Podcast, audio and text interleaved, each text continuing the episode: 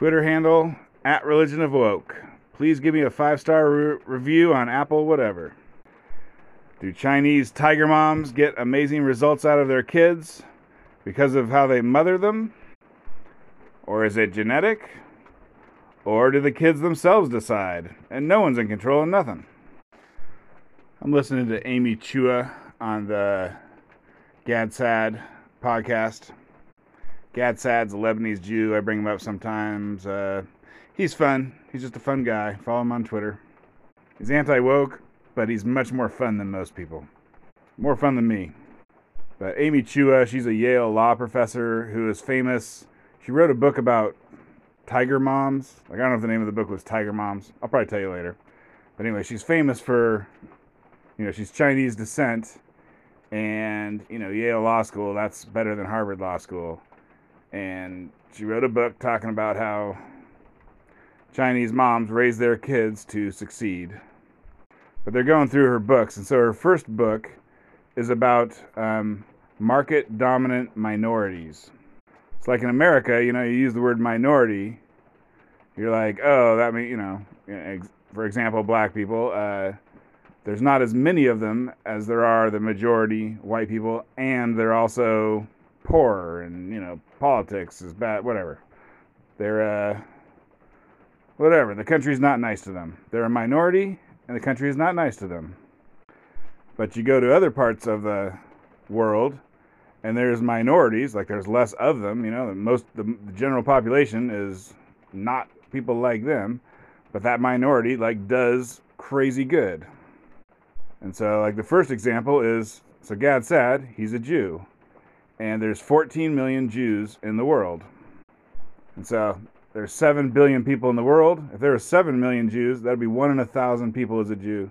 But there's 14 million, so 1 in 500 people is a Jew. Basically, much less than 1%.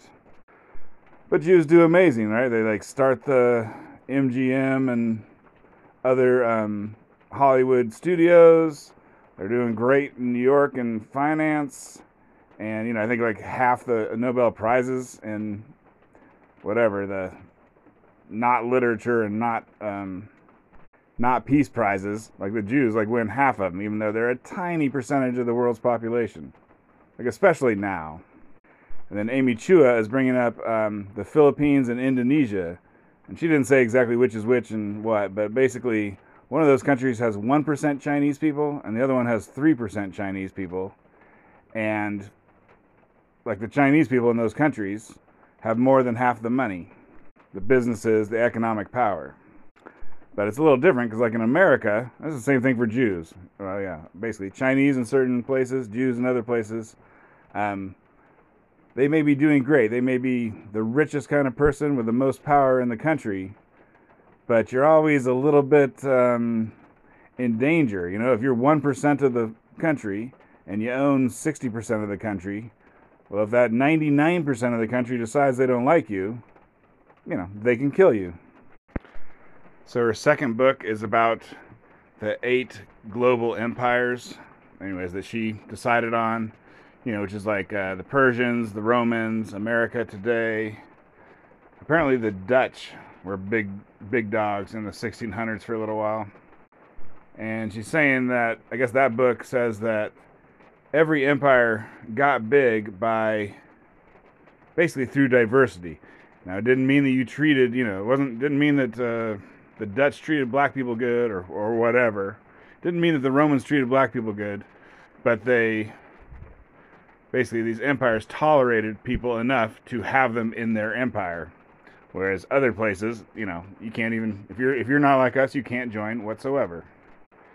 And then she says that she's getting a lot of calls about this book. Apparently, the book was a flop, but she's getting calls about the book now because all these eight great empires, um, after a while, they got xenophobic and they're like, we don't like having all these people that ain't like us around. And then that was the fall of the empire. So, you know, people are calling her saying, oh, is America on that precipice about to fall over because we're xenophobic? You know, my opinion is probably not, but, anyways, that's her second book.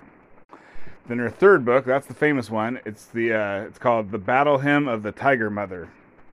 And apparently her parents were Chinese from the Philippines. So she's one of these, not model minority. Well, she's a model minority in America, but she's one of these. She comes from market dominant minorities in the Philippines. But apparently, she had three sisters, and her and her sisters were just raised crazy strict. Like, you know, just nothing but studying, nothing but violin practice. Can't have people over to the house. And they all hated it when they were kids, you know, growing up with normal Americans. And uh, and now they're all crazy, super successful, you know, Yale Law in her case. And so she wrote this book about that.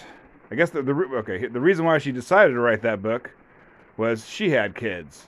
And so one of her kids, you know, she was making a supermodel minority kid, two daughters. The other daughter was just like a, re- a rebel. The other daughter was a rebel, and uh, at age 14, her daughter's like, "I hate you," and you know, I I'm gonna be a garbage man. I'm not going to college.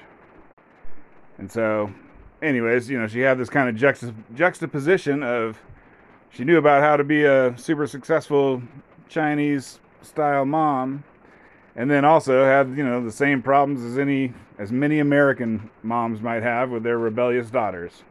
And so she well whatever. So she did that book and she was not famous until this until what until what happened happened, which is the Wall Street Journal did like a review of that book and it, and the headline was why Chinese mothers are superior.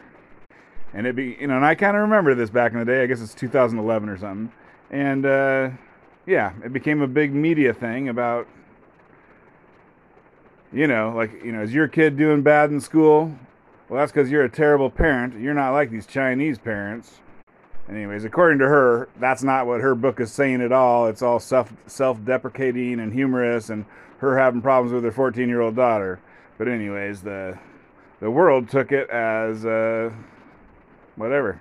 The Chinese way is the best, so therefore it was controversial. So they're talking about how, you know, if she's such an awesome Chinese mom, how did she get this rebellious kid? And so he's like, Do you think that that was genetic, or do you think that was because of your parenting style? And her answer was, you know, for the first kid who just did great at school and wanted to play violin just naturally, she thinks she didn't do nothing. That was just how the kid was. But with the second kid who was rebellious, she thinks that you know, her parenting helped that rebellious kid. So, but also, I mean, the kid was kind of whatever. Genetics played a strong part with the kid, but also she thought her parenting helped. I guess they're great friends now. And then so Gad Saad brings up some research. Uh, I forget some guy, some guy did some research. I forget his name, but there's a theory about um, birth order. Like for instance, I think a lot of U.S. presidents are firstborn, etc. And there's definitely things going on where, uh, like firstborns, I think, whatever they make more money. A lot of good, a lot of uh, stuff that was considered good goes along with the firstborns more than laterborns. But so this research that he brings up is that look okay so the, the the the idea is that parents are doing something different like the parents are treating the firstborn better then the later born, you know, maybe you're like, oh, you're really paying attention to the firstborn. You know, you get to your later kids, you're like, ah, go do whatever you want. I'm not worried about you. I'm I'm kind of making up stuff now, but anyways, research says that it ain't the parents. It ain't what the parents does. It's what the kids do. And the idea is that kids, you know, they fill they fill a little niche, niche, niche in the family. And so, you know, maybe you're the good kid who always does what you're supposed to or maybe you're the rebel kid who never does what you're supposed to. Or, I mean, I don't know what else. The nerd who doesn't study. That was me. But in any case, the idea is that kids do not choose whatever has already been filled. Like you, you know, you need parents to pay attention to you, so you don't fill the the whatever whatever niches are, are already occupied by your siblings. You don't become one of those. So if the firstborn decides to be a good kid, then okay, the role of good kid is already filled. You know, it's like a movie. Sorry, we don't need any more good kids. Would you like to be the rebel? Or would you like to be the nerd who doesn't study? And so, anyway, and this is all based on evolution, this is evolutionary biology, psychology. And so, I mean, I have no idea if this is true at all. I'm sure no one knows for sure. But anyways, there's a theory on birth order and why uh, you go from a good kid to a rebel. And so her fourth book is about what groups in America succeed. So they looked at, you know, like Chinese Americans, uh, Iranian Americans, etc. They just basically broke them down by how rich they are. A couple other groups that are the richest uh, Nigerian Americans, Indian Americans, I believe they're the highest. I don't mean Native Americans. Cuban Americans, and, you know, any kind of Jewish American, obviously. So I don't know if this is exactly right, but they found that there was, or she found that there was three things that, uh, you know, what are the what are, what do these groups have in common? So the first one was that they thought they came from a a good group. You know, like she gives the example of Chinese Americans. Like she was always told that uh, China was the whatever the greatest civilization ever. You know, I don't know what story the Cubans and the Nigerians and the Indians are told, but apparently, apparently they got some some similar story that says they're great. The next one was that it's almost the opposite, that they feel like they're uh, whatever they've been attacked, they're being attacked, they're under pressure. And she doesn't mention this in China, but I know China they have like a general idea that yes, they were the greatest civilization ever, and then they also feel like I think mostly because of what Japan did to them. Well, the British and Japan, they feel like that you know no one has ever suffered more than them either. So they're the greatest, and they've suffered the most. And you can imagine how that would work with Jews. Fit in there real good with Jews. I guess I can see how it would work with Cubans too. Anyways, you get the idea. I don't know about Indians. But then finally, there's a third uh, leg of this stool and that's good impulse control. So, you know, do you go off half cocked? Do you, uh, you know, can you sit and study for a while? This stuff is not what she's saying, but impulse control is a real, you know, it's the holy grail. If you could teach a kid impulse control, you'd solve, I don't know what, 90% of the world's, of the, of the kids' problems. Anyways, I believe we currently do not know how to teach impulse control, but apparently Cubans, Nigerians, Indians, Chinese, they all got great impulse control, and they think they're from a great civilization, and they think they've been persecuted, and Jews. So that was, uh, you know, considered racist. She was called racist. You can fill in the blanks on that. Um, but Gad Saad brings up a interesting little point. He, he says it's it's called forbidden knowledge in academia. Like if you say there's differences between men and women, and you say that men are better at something, then that's not okay. You can't say that. That's forbidden. But if you, you know, your research shows that women are better than men at something, then that's research. You know, that is real scholarship, and you're applauded.